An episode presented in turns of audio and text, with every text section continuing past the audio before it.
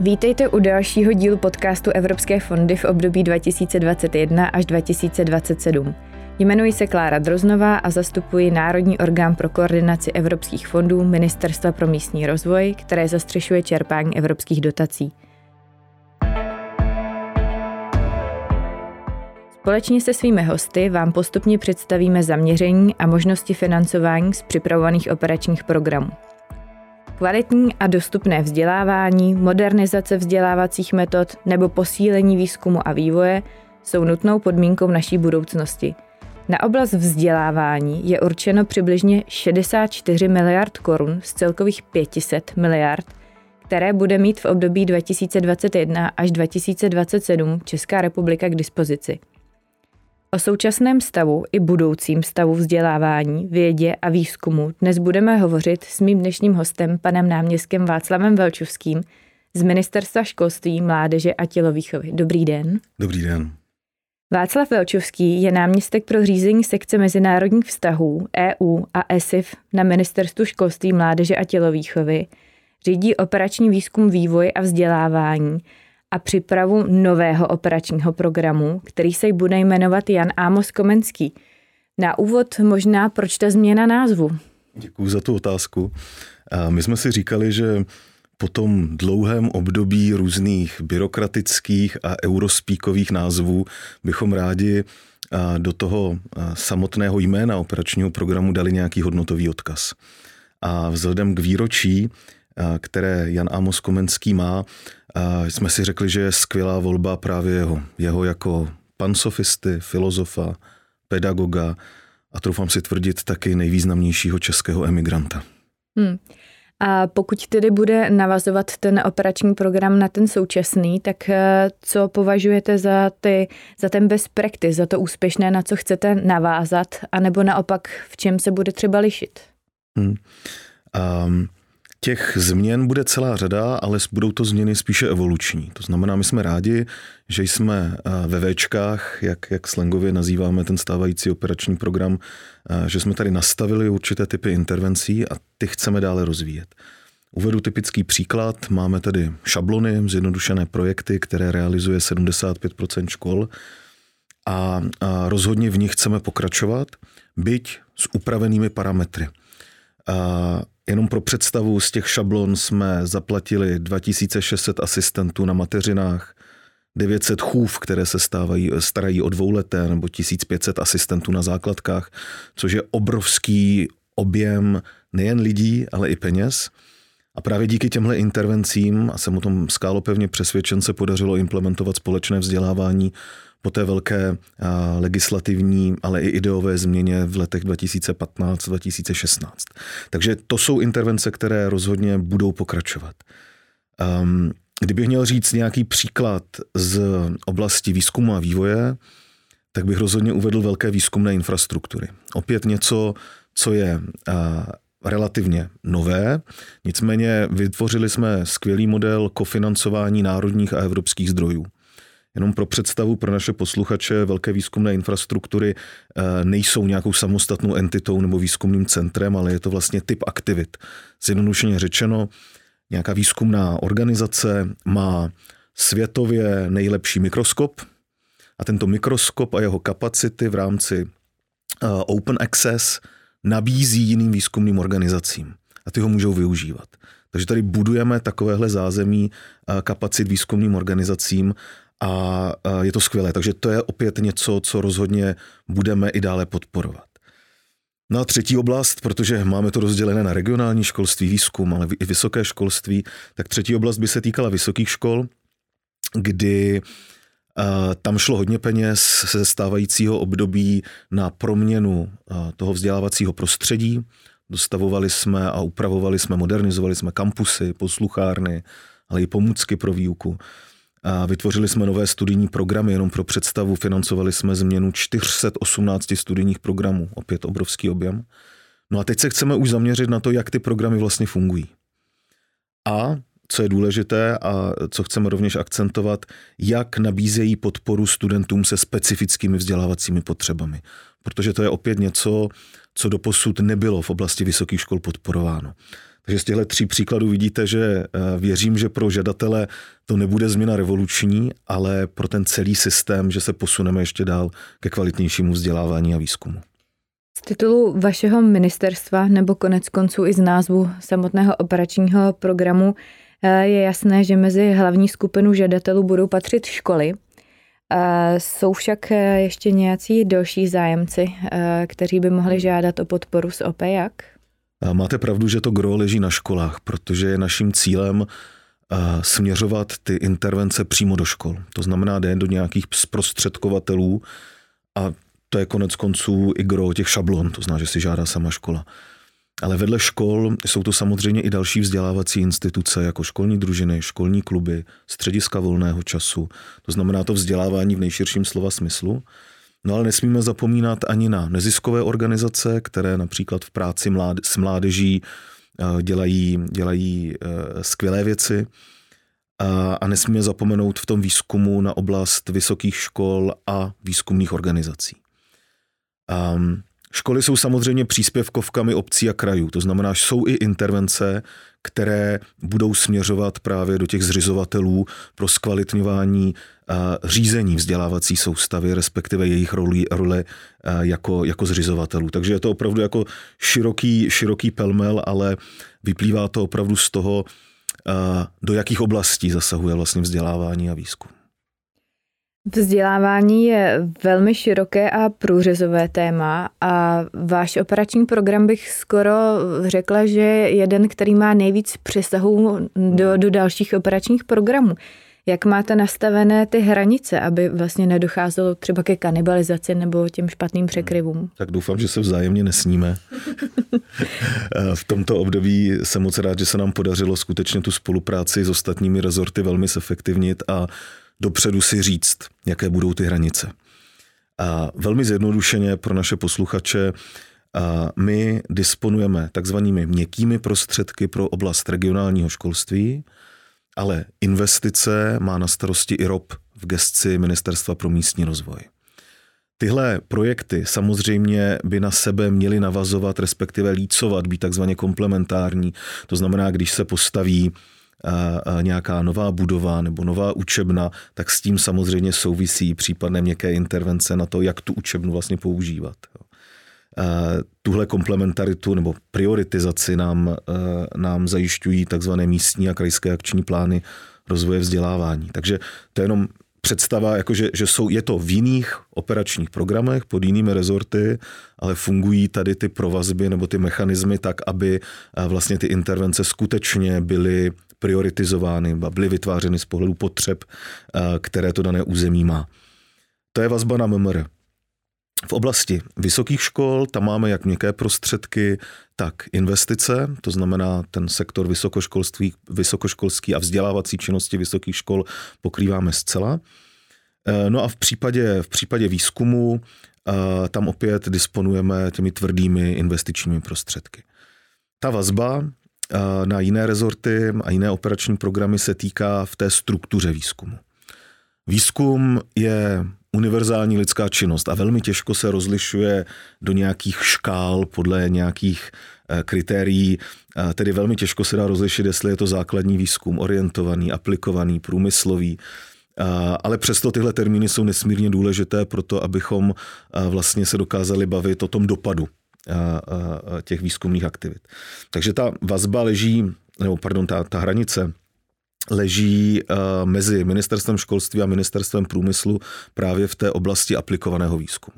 To znamená, my končíme ve své podstatě nějakými pre-seed aktivitami, to znamená aktivitami velmi blízko té aplikaci, nicméně tu komercializaci toho výsledku a pomoc s jeho uvedením na trh už má ministerstvo průmyslu a, a, OP tak. To souvisí i vlastně s žadateli, že u nás máme žadatele výzkumné organizace, tak má primárně žadatele firmy. A ono by se to samozřejmě v případě toho aplikovaného výzkumu mělo, mělo potkat na půl cesty. Um, no a poslední ta hranice je s ministerstvem práce, kterou taky rozhodně nesmím opomenout s operačním programem Zaměstnanost Plus a, a ta leží v oblasti dalšího vzdělávání. Zjednodušeně řečeno, ministerstvo práce se zabývá profesním vzděláváním. To znamená vzděláváním, které má dopad na uplatnitelnost na trhu práce nebo na, řekněme, lepší výkon pracovních povinností. Jo, to je to takzvané prohlubující nebo rozšiřující vzdělávání, rekvalifikace, aktivní politika zaměstnanosti a tak dále. Takže to je jejich. My ve své podstatě máme formální vzdělávání, to znamená to, co je na školách, mateřiny, základky, střední, vyšší odborné, vysoké, a s jedinou výjimkou profesního vzdělávání, a to je vzdělávání učitelů. To jsme si nechali, protože samozřejmě jako je, to, je, to, je to v gestci ministerstva školství. Um, tak tolik asi ty hranice. Já věřím, že, že jsou srozumitelné a, a že nebudou činit problémy, protože jsou velmi analogické s tím, co bylo v tomhle, v tomhle období. Já děkuji za to vysvětlení. Pojďme se nyní podívat na ty jednotlivé oblasti, které plánujete podpořit eh, v rámci vašeho operačního programu. Tou první prioritou je oblast výzkumu a vývoje. V minulých letech byly nemalé částky investovány do vybudování infrastruktury vědecko-výzkumných center v regionech a, a ozývají se hlasy, že v budoucnu bude problém zajistit prostředky na jejich provoz. Konec konců občas se tyto případy objevují i v médiích. Jakým, jakým způsobem plánujete podpořit výstavbu nových výzkumných center? Nebo se zaměříte tedy spíše už jenom na rozvoj právě těch stávajících? Uh, otázka je opět velmi složitá. Já se pokusím uh, jí zodpovědět v tom trošku uh, širším kontextu. A ta výzkumná centra byla postavena z operačního programu Výzkum a vývoj pro inovace. To znamená to minulé období 7-13, 2007-2013. A, a to období skutečně postavilo nová centra, ale pozor, nejednalo se o samostatné právnické osoby. Ta centra byla z většiny, z valné většiny, součástí jiných výzkumných organizací, vysokých škol, ústavů, akademie věd a podobně. A ministerstvo školství jim zajistilo prostředky z takzvaného národního programu udržitelnosti, tak aby ta centra až vlastně do nedávné doby mohla být dofinancovávána, protože samozřejmě, když rozjedete ten výzkum a především ten orientovaný a předaplikační výzkum, tak ono to trvá, než získáte další zdroje, další granty a než skutečně zajistíte nebo zjistíte tu životaschopnost té dané, toho daného centra. A, a to se ve své podstatě povedlo u valné většiny center díky tomu národnímu programu udržitelnosti, ale co bude s těmi centry, protože s těmi entitami je už na tom jejich zjednodušeně řečeno, na, tom, na té jejich matce, na té vysoké škole, na výzkumné organizaci, jak s tím centrem bude pracovat, jestli ho více integruje, méně integruje, jestli mu nechá samostatnost, jak bude řešit rozpočet. To je otázka jako managementu té výzkumné organizace. Takže ano, máme už po době udržitelnosti VAFPy a e, my nemáme rozhodně žádné signály o tom, že by některá ta centra byla rušená nebo označena za neúspěšná. Ale máte pravdu, je to velmi často bolestivá debata uvnitř té výzkumné organizace, jak přeskupí svůj rozpočet, který mají na základě, na základě hodnocení vědecké činnosti. Tak když se podíváme na to, co plánujeme v Jakovi, tak opět není to zakládání žádných nových center. To bych tady chtěl zdůraznit ta, ten, ten výzkum, ta výzkumná krajina nebo ten výzkumný ekosystém v České republice je velmi dobrá. A, a my se musíme zaměřit na to, abychom podporovali excelenci těchto center. Z VAFPy i z Vček byly, byla často pořizována technika na světové úrovni. Typický příklad Eli v Břežanech, který, který má prostě nejvýkonnější laserové systémy na světě. A samozřejmě ta technika postupně zastarává, kor, když chceme držet tu, tu špičkovou úroveň. To znamená, to, co chceme dělat s výzkumnými, eh, s výzkumnými centry, nebo spíše s výzkumnými organizacemi, abych použil ten, ten pojem právnický správně, nebo ten právnický pojem, tak je chceme podporovat právě z hlediska toho dovybavování a udržení té kvalitní infrastruktury, tak aby se nám i sem do České republiky dařilo například eh, lákat zahraniční vědce. Ale nová centra to rozhodně nebudou. Dalo by se už nyní říct, nebo nevím, jestli není příliš brzy, ale máte už třeba nějaké vlajkové lodi eh, právě z oblasti eh, výzkumu, Eh, které, na které byste se chtěli orientovat?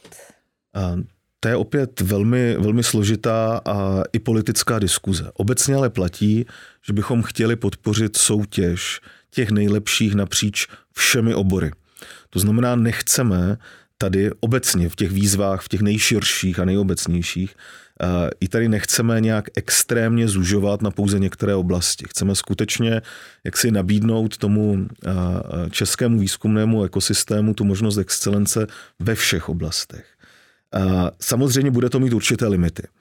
Tím zásadním limitem je soulad s RIS-3 strategií, tedy s tou strategií chytré specializace, kterou e, nyní dokončilo ministerstvo průmyslu a která vlastně zužuje e, ty komponenty nebo určuje určité domény, e, domény specializace. Takže ta podmíněnost touto strategií bude rozhodně všude.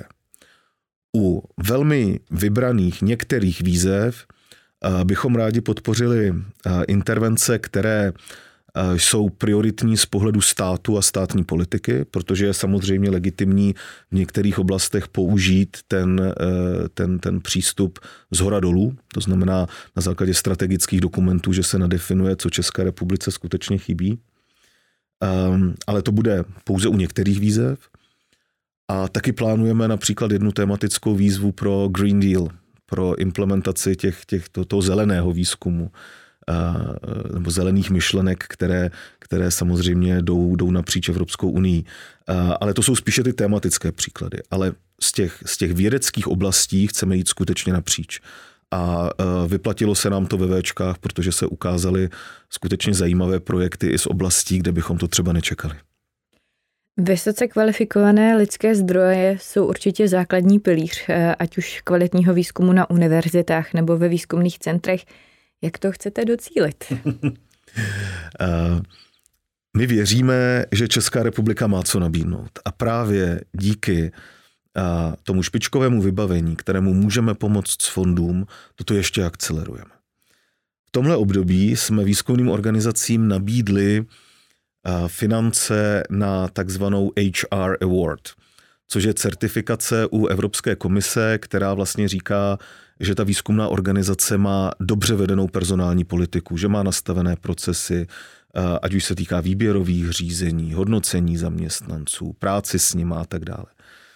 A spousta výzkumných organizací si to tak jako lehce zkusila a zjistili, že to vlastně je velmi zajímavé a podnětné. Takže v tomto chceme rozhodně pokračovat, aby se HR Award stal do značné míry standardem eh, v řízení výzkumných organizací. Ale je tam i spousta eh, dalších, eh, dalších možností, které zatím jsou velmi málo využívané. Typický příklad návratové granty pro rodiče. Chtěli bychom, aby výzkumné organizace systémově pracovaly s rodiči na rodičovské dovolené a aby jim umožnili postupný návrat, například tím, že budou mít speciální peníze na takzvané návratové granty. Protože když si představíte typický příklad, eh, žena vědkyně odejde na mateřskou rodičovskou, tři roky je mimo, Eh, ujedou jí grantové soutěže, následně se vrací po těch třech letech, ale vlastně vrací se eh, pouze, řekněme, na ten, na ten, na ten minimální objem a bez těch dodatečných zdrojů, bez toho zapojení do projektů, které, které by byly samozřejmě v souladu s tím, s tím jejím zaměřením. Takže to je věc, která je poměrně nová a kterou chceme rozjet. Jsme, jsme zvědaví na, na, na reakce. No. Já vím, že ještě není finálně a definitivně nic eh, je rozhodnuto, ale ani úplně třeba rozhozeny peníze. Přesto nechal byste nás eh, nahlédnout trošku pod pokličku vaší kuchyně a sdělil našim posluchačům, eh, kolik peněz plánujete umístit na tu to první prioritu? Tak s velkým disclaimerem a s velkým, s velkým předběžným bychom brali za úspěch, kdyby tato priorita, nebo dříve prioritní osa, to znamená, aby na výzkum šlo zhruba 43 miliard korun eh, z Evropského fondu pro regionální rozvoj. To je o trošku více, než bylo ve stávajícím období, ale výzkum si to rozhodně zaslouží a jak jsem tady představil ty typy intervencí, um, tak eh, věřím, že jsou skutečně uh, ku prospěchu toho celého výzkumného prostředí. Druhá priorita eh, vašeho operačního programu se zaměřuje na podporu vzdělávání a to na celý vzdělávací systém od mateřských škol až po vysoké školy. To je hodně široký záběr. Na co tedy byste se v této oblasti chtěli zaměřit? Jaké typy projektů zde chcete podporovat? Hmm. Uh, opět i tady uh, navážu na tu evoluci a hlavním tím um, nosičem evoluce je nový strategický dokument. Strategie 2030+, plus, kterou schválila vláda na podzim roku 2020 a to je skutečně jako zásadní dokument, který určuje směry vzdělávací politiky. A my z jaká chceme napřít, e, chceme, chceme dostat ty peníze právě do implementace téhle strategie. Takže když vezmu typy projektů, tak se možná budou opakovat. Máme tady šablony, které budou tvořit ten největší podíl projektů. Máme tady individuální projekty ostatní. Pro představu to budou ty projekty, které budou naplňovat dílčí části té strategie. Ale počítáme taky se systémovými projekty, což jsou ty projekty, které vlastně mají zaručit implementaci té polisy napříč celou republikou. To znamená tam, kde skutečně musíme zajistit ten jednotný přístup. Takže pro představu šablony jsou maličké projekty pro každou mateřinu základku střední školy. IPA, a ty individuální projekty ostatní jsou, řekněme, pro implementaci těch strategií na dílčím území. A tady můžou být příjemci ve své podstatě školy, ale i neziskovky, obce, kraje, to znamená všichni, kdo se zapojí do toho procesu implementace. No a ty systémové projekty, ty budou primárně sloužit nebo budou primárně směřovat na náš Národní pedagogický institut, který právě zajistí tu plošnost a jednotnost implementace. Takže typický příklad kurikula nebo jiný příklad, který teda nebude na NPI a bude pravděpodobně na, na našem rezortu takzvaný střední článek řízení vzdělávací soustavy, což je opět něco, něco velmi nového a zásadního pro, pro celý ten vzdělávací systém. Několikrát jste zmínil slovíčko kurikula. A možná by se zde na tomto místě hodilo uh, jednak ho vysvětlit, co to vlastně je. A pak, jak s ním plánujete pracovat v Jakovi, jo, jo. abych využila vaši slang, vašeho slangu. Používejte, já budu moc rád, když se Jak začne skloňovat uh, a začne, začne, začne žít nejen svým virtuálním životem, ale i tím reálným. Um, kurikulum zní trošku jako zaklínadlo z Harryho Pottera. Nicméně ti, kteří se trošku orientují v pedagogických vědách, tak asi budou vědět, že se jedná vlastně o soubor všech dokumentů, které ovlivňují obsah vzdělávání. Typický příklad, kurikulem na nejobecnější úrovni je rámcový vzdělávací program. Rámcový vzdělávací program schvaluje ministerstvo školství, to znamená, je to, to zjednodušeně řečeno, jaké jsou výstupy toho vzdělávání. Starší generace si možná bude pamatovat slovo osnovy, tak prosím osnovy už ne, RVP, rámcový vzdělávací program, protože tím cílem není osvojení učiva, ale tím cílem je získat kompetence. Učivo je jenom tím prostředkem, je složkou kurikula velmi důležitou, ale my přece chceme jít dál, jo. chceme směřovat té funkční gramotnosti, k práci s tím učivem. Takže to je to RVP. No a to RVP jako rámcový vzdělávací program nám pak propadne na úroveň školy a škola si zpracovává školní vzdělávací program, tedy svůj, tedy jak k těm cílům, které jsou stanoveny v tom rámcovém vzdělávacím programu, vlastně dojde.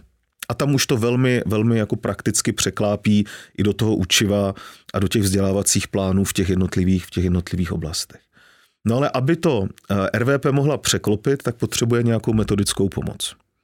A to je přesně oblast, eh, na kterou my bychom se chtěli z jaka soustředit a pomoct školám to inovované RVP vlastně aplikovat do jejich každodenní reality a aby to nebyl jaksi prázdný dokument, aby učitelé skutečně mohli změnit eh, svoje, svoje vzdělávání. Nebo svoje jejich vzdělávání, abych správně řekl. Um, takže uh, plánujeme, plánujeme výzvu uh, právě na tuto podporu a uh, možná posluchači zaznamenali, že RVP se dynamicky mění, probíhají velmi až vyostřené diskuze o tom, co v nich má být, co v nich nemá být. Samozřejmě ta, ta RVP nejsou nafukovací, to znamená, když přidáme někde, musíme ubrat jinde. A velmi oblíbený je pojem, který zavedl pan minister pro vzdušnění kurikula. A, a o tom to přesně je. To znamená říct si na úrovni státu se zapojením expertů, co vlastně čekáme od toho vzdělávání, jaký je výsledek, jaké chceme mít jaké chceme mít mladé lidi, kteří výjdou základku, kteří výjdou střední školu, střední odbornou školu. Toto musí samozřejmě stanovit stát. Ale pak to překlopení do té takzvané edukační reality, to znamená, co se s tím vlastně vstane v těch jednotlivých školách, to je něco, co chceme podporovat. No a čtvrtou tou úrovní, že máme RVP, metodiku ŠVP a tou čtvrtí čtvrtou úrovní kurikula jsou různé vzdělávací zdroje. Kdy samozřejmě, když se řekne, jak se má učit a co se má učit, tak ještě musíme mít tu podporu, tedy s čím se má učit. To znamená, aby proměnou prošly, zjednodušeně řečeno, taky učebnice. Protože když změníme RVP a zachováme a učitel bude používat stále stejné učebnice, je otázkou, jestli je to dostatečné. Myslím si, že není. Takže i tady bychom ve spolupráci s pedagogickými fakultami eh, rádi pracovali na vytvoření ucelených a opravdu validních vzdělávacích zdrojů, které budou oskoušené a které, které učitelům pomůžou eh, ta kurikula zavést do praxe. Tak to byla chvilka teorie a teď, a teď eh, co praxe? A plánujete v Jaku podpořit eh, nějakým způsobem středoškolské a učňovské vzdělávání právě orientované více na ty praktické dovednosti? Eh, Česká republika nemá klasické duální vzdělávání, které známe například z Rakouska nebo z Německa. Duální vzdělávání znamená, že část výuky vlastně přebírá potenciální zaměstnavatel. Tedy Eh, výuka probíhá například v továrně no, nebo, nebo v nějaké dílně, která, ve které ale už je ten praktický reálný provoz. Toto Česká republika úplně nemá, eh, nicméně má určité prvky duálního vzdělávání. Těmi prvky jsou například praxe, praktická výuka, to znamená, že v rámci eh, v rámci vzdělávacího, v rámci vzdělávací dráhy část toho vzdělávání probíhá, probíhá v rámci praxí. A toto je opět něco, co chceme podpořit, nicméně nemůžeme na to jít úplně sami, ale tady potřebujeme spolupráci s Ministerstvem průmyslu. A my bychom velmi rádi, a usilovně o tom, o tom s Ministerstvem průmyslu jednáme, aby se vlastně propojily ty naše intervence, které jdou do škol, a ty intervence z MPO, které by šly do firem. A, a samozřejmě tam by se jako uprostřed protly a, a zaručili by, že vzdělávání na e, středních odborných školách hlavně bude skutečně reálně prakticky orientované, že ten absolvent střední odborné školy nebo odborného učiliště bude moct být prakticky i hned použit v té praxi. Ale na to potřebujeme i nějaké intervence směrem k firmám, protože samozřejmě nemůžeme jak si ty, ty, ty učně a, a, a, a žáky poslat jak si rovnou do provozu, ale i tam musí být nějaká jako úprava, režimová opatření, musí tam mít lidské zdroje, které se o ně postarají a tak dále. A, takže doufáme, že toto se nám s MPO podaří nastavit a vyřešit a, a ty výzvy budou fungovat. Já jsem o tom přesvědčený, že i toto je oblast, která si v České republice podporu zaslouží. Tom současném programovém období eh, byly nemalé prostředky investovány například do výstavby univerzitních kampusů. Přesto eh, jsou stále školy a obory, kde se potýkají s nedostatečnými prostory pro výuku i vybavení.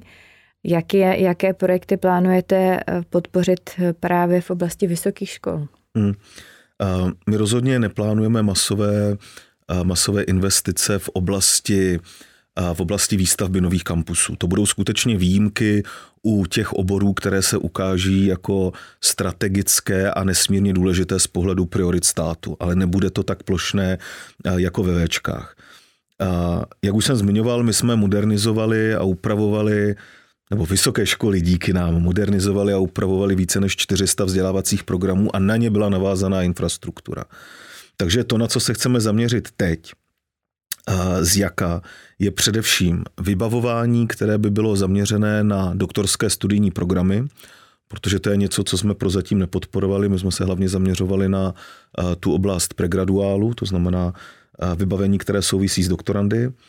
Usilujeme i o nějaké vybavovací výzvy řekněme, pro tu pregraduální přípravu, ale tam zatím je to, je to velká otázka, zda se nám podaří, podaří toto, toto, tuto oblast vyjednat, protože těch peněz tam šla opravdu celá řada. Takže i my tady musíme prioritizovat. A to, co se ukázalo jako velký nedostatek a doposud neřešená, neřešená oblast, je právě ta podpora studentů se specifickými potřebami včetně investic. Jo, takže toto, toto rozhodně podporovat budeme, stejně tak doktorandy a u toho zbytku uvidíme. Vysvětlete nám, prosím, smysl společného vzdělávání a jaké kroky v této oblasti plánujete činit? Jsem tušil, že když sem přijdu, že to, že to nebude lehké po, povídání, ale uh, beru ho jako součást takové jako osvěty a, a povídání si. Um, já bych uh, použil uh, metaforu, uh, kterou v jednom rozhovoru řekla paní ředitelka Gottfriedová, ředitelka základní školy Strmic Ústí nad Labem, které se skvěle daří pracovat sociálně vyloučené lokalitě participativním přístupem a skutečně klobouk dolů, co, jak, jak, jak zvedla tamní základku. A její parafráze je zhruba následující. Um, každé dítě je nádoba. Nějaká nádoba je hrneček, nějaká nádoba je hrnec, nějaká nádoba je kanistr, nějaká nádoba je vana. A učitel musí zjistit, jaká ta nádoba, které dítě je, a zajistit, aby každá ta nádoba byla plná. Takže nejde o to a není cílem, aby v každé té nádobě byl stejný objem vody, ale aby každá dosáhla té své plnosti a úplnosti. A to si myslím, že to je přesně eh, to, o co se společné vzdělávání snaží.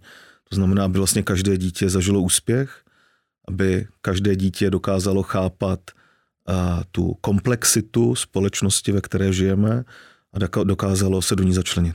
A jakým způsobem se do, jako chystáte začlenit i občanské vzdělávání? Hmm. To je opět novinka. A ve stávajícím období tahle oblast nebyla podpořena nebo podporována. A my jsme se rozhodli, že si v rámci školství ji vezmeme a otázka vlastně zní, jako co, co a proč je vlastně to občanské vzdělávání. A je to teda to vzdělávání neprofesní. Není to něco, co by vám primárně umožnilo nějaké lepší uplatnění na trhu práce.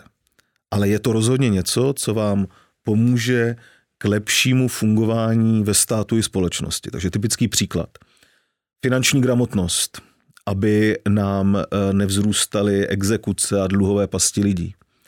Právní minimum, aby se dokázali velmi povšechně orientovat, uh, orientovat v zákonech, a teďka ne jako právníci, ale velmi prakticky. Uh, je to ale také čtenářská a mediální gramotnost, protože se bavíme o odhalování hoaxů, dezinformací.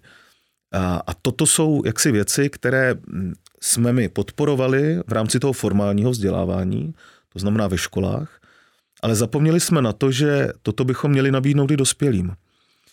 A právě proto, aby, a abychom podpořili jednak boj proti dezinformacím, ale abychom taky podpořili boj proti xenofobii, i proti populismu, i proti různým antidemokratickým tendencím, které tady jsou, protože jak jinak než prostřednictvím vzdělávání.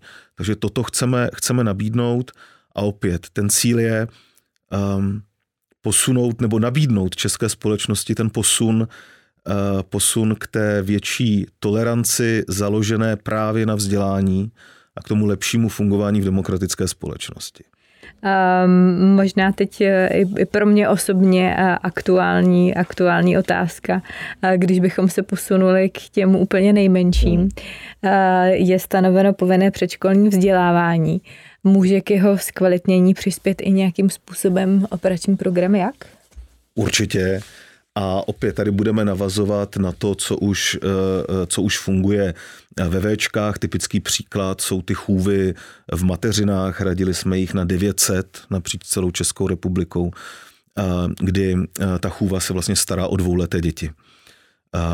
Kdy jak si pomáháme právě tou personální kapacitou nebo zvýšit personální kapacitu, aby skutečně se o ty dvouletáky měl dostarat a aby učitelky na to nebyly sami. Takže to je věc, ve které my rozhodně budeme pokračovat i nadále, ale tady si teda vaše dítě ještě bude muset ty dva roky počkat. A bude prostor i pro nějaké neformální vzdělávání? A opět odpověď je jednoduchá, ano. To, co my chceme a co je naším dlouhodobým cílem je, aby škola nefungovala jenom jako instituce, která se otevře v sedm a zavře ve dvě, ale aby škola fungovala jako vzdělanostní a komunitní centrum. Aby škola fungovala jako určitý svorník, aby se jednalo o instituci otevřenou, která bude propojovat to vzdělávání formální i neformální. Takže rozhodně propojování těchto dvou, těchto dvou typů vzdělávání chceme podpořit. Typický příklad hm, neziskovky a jejich práce s mládeží. Jo, to, je, to je oblast, která je velmi široká, velmi potřebná, kdy opět dítě například, které nezažívá úplně úspěch v té škole, tak ho může zažít v tom volném čase a stejně tak rozvinout, rozvinout své sociální kompetence tam. Tak přejdeme nyní od studentů k podpoře pedagogických pracovníků škol. Přestože poslední období přineslo hm, zvýšení platů a zlepšení, tak jakým způsobem chcete zatraktivnit učitelské profese v regionálním školství? Ehm, já jsem moc rád, že tady zmiňujete ty platy, protože to je skutečně bezprecedentní nárůst, který se eh, podařil vyjednat. Jenom pro představu, skutečně eh, průměrný plat pedagogického pracovníka na základní škole v této chvíli přesáhl 41 tisíc a během roku 2021 dosáhne těch 45 tisíc hrubého, což byl i závazek, to znamená 150% toho průměru z roku 2017. To znamená, uh, učitelská profese z pohledu finančního, tady jsem přesvědčen, se zatraktivnit podařila. To, co ale učitelé postrádají a to, co my jim musíme ještě dopřát, je ta podpora. Zjednodušeně řečeno, platy plus podpora rovná se kvalita. A ta podpora může mít mnoho podob. Ať už je to personální podpora eh, na té dané škole, to znamená zavádějící učitel, eh, ať už je to nějaký mentoring eh, v rámci nebo pro nového učitele, ale taky další vzdělávání pedagogických pracovníků, nebo obecně otázky debyrokratizace, což je obrovské téma nejen ve školství a určitě se k němu ještě dostaneme i my. To, co by mělo zaručit podporu učitelů systémově, je takzvaný střední článek. O co jde?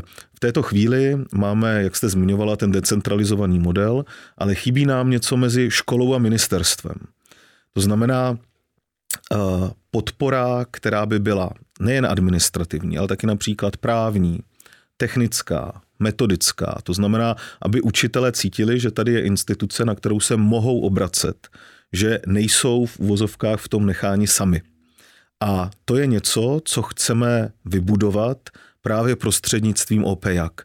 Na střední článek by měl být vyčleněn jeden samostatný systémový projekt, který by takovouto podporu na úrovni území na, v jednotlivých regionech nabídl napříč.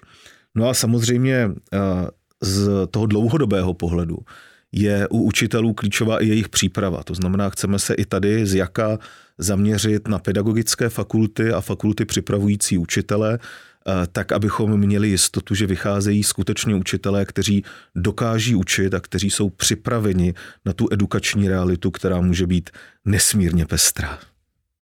Stejně jako u té předchozí priority, eh, myslíte, že i zde byste nám mohl prozradit, kolik přibližně peněz eh, poteče na tuto prioritu?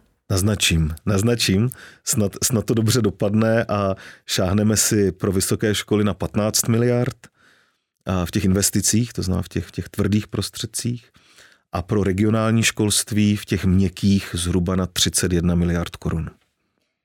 Ještě bych možná uh, měla doplňující otázku a to se týče území, protože v novém programovém období nebude operační program Praha, je na toto území nebo na území Prahy pamatováno v rámci jaků? Hmm. Byla to velmi složitá diskuze s kolegy, jak zajistit tu podporu Praze, protože musíme si uvědomit, mm, že ta územní dimenze nebo ta regionální dimenze není úplně aplikovatelná na vzdělávání a výzkum. Protože když se podíváme například na výzkumné organizace, oni sice sídlí v Praze, v Praze jich sídlí většina, nejen z pohledu jaksi počtu ič, ale i z pohledu toho výzkumného výkonu, tak ten jejich dopad není pro Prahu, není možná ani pro Českou republiku, ale je minimálně pro Evropskou unii. Jo.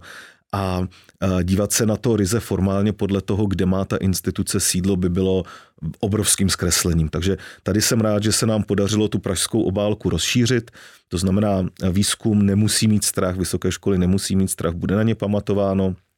A alokace je dostatečná zajištěna i pro ty pražské školy. To znamená, žadatelé by neměli mít pocit nějakých jako problémů nebo nedostatku finančních prostředků. Budou to výzvy celorepublikové, ale samozřejmě pro nás jako pro řídící orgán to bude velká byrokratická zátěž, protože musíme prostě ty kategorie regionů u nás vykazovat a hlídat a podobně, ale to břemeno bude na nás, nikoli na příjemci. My už jsme se v průběhu našeho povídání dotkli eh, přesahů nebo možná eh, návazností na jiné operační programy, ale i třeba eh, toho RRF, Recovery and Resilience Fund, nebo Český národní plán pro obnovu. Existují ještě nějaké další evropské iniciativy nebo zdroje financování, které by právě mohly podporovat oblast vzdělávání a výzkumu? Zmínil bych jich pár.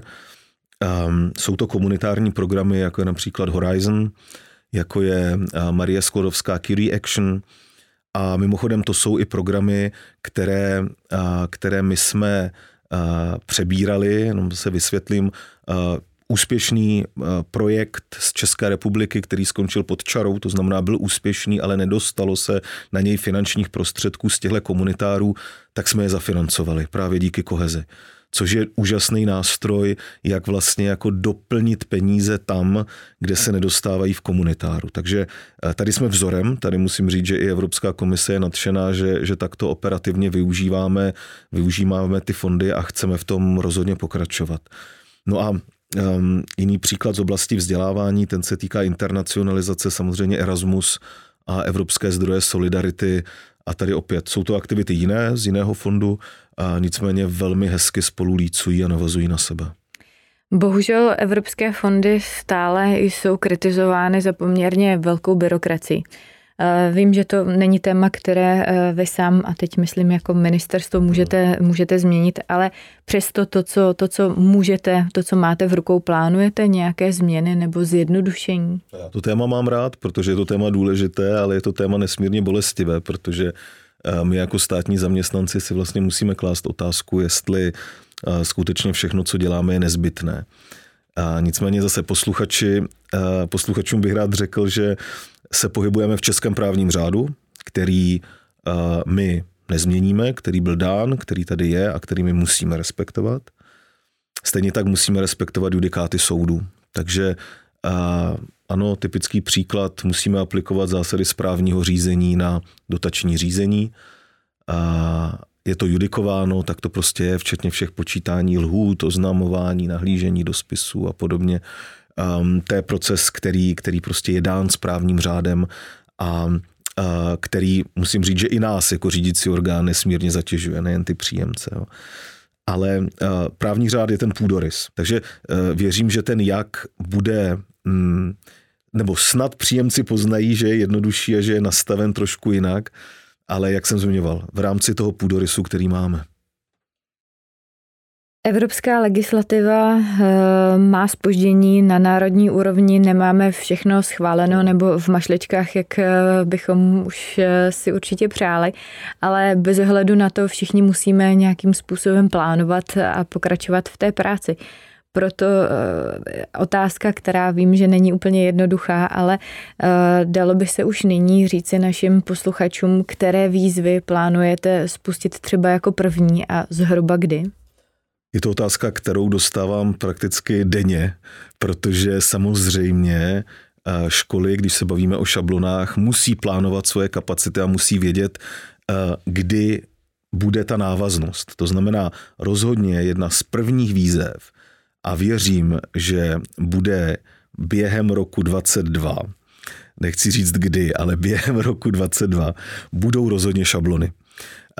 Naším cílem totiž je ještě rozjet první velkou vlnu šablon z jaka a následně, což je krásný příklad, chceme některé z těch aktivit pak překlopit do národního financování. To znamená to, co se rozjelo, to, co se osvědčilo, to, co skutečně dobře fungovalo, tak aby převzal stát. A to je přesně ten, ten, ten smysl, jak mají fondy fungovat. Takže šablony, jedna z prvních výzev.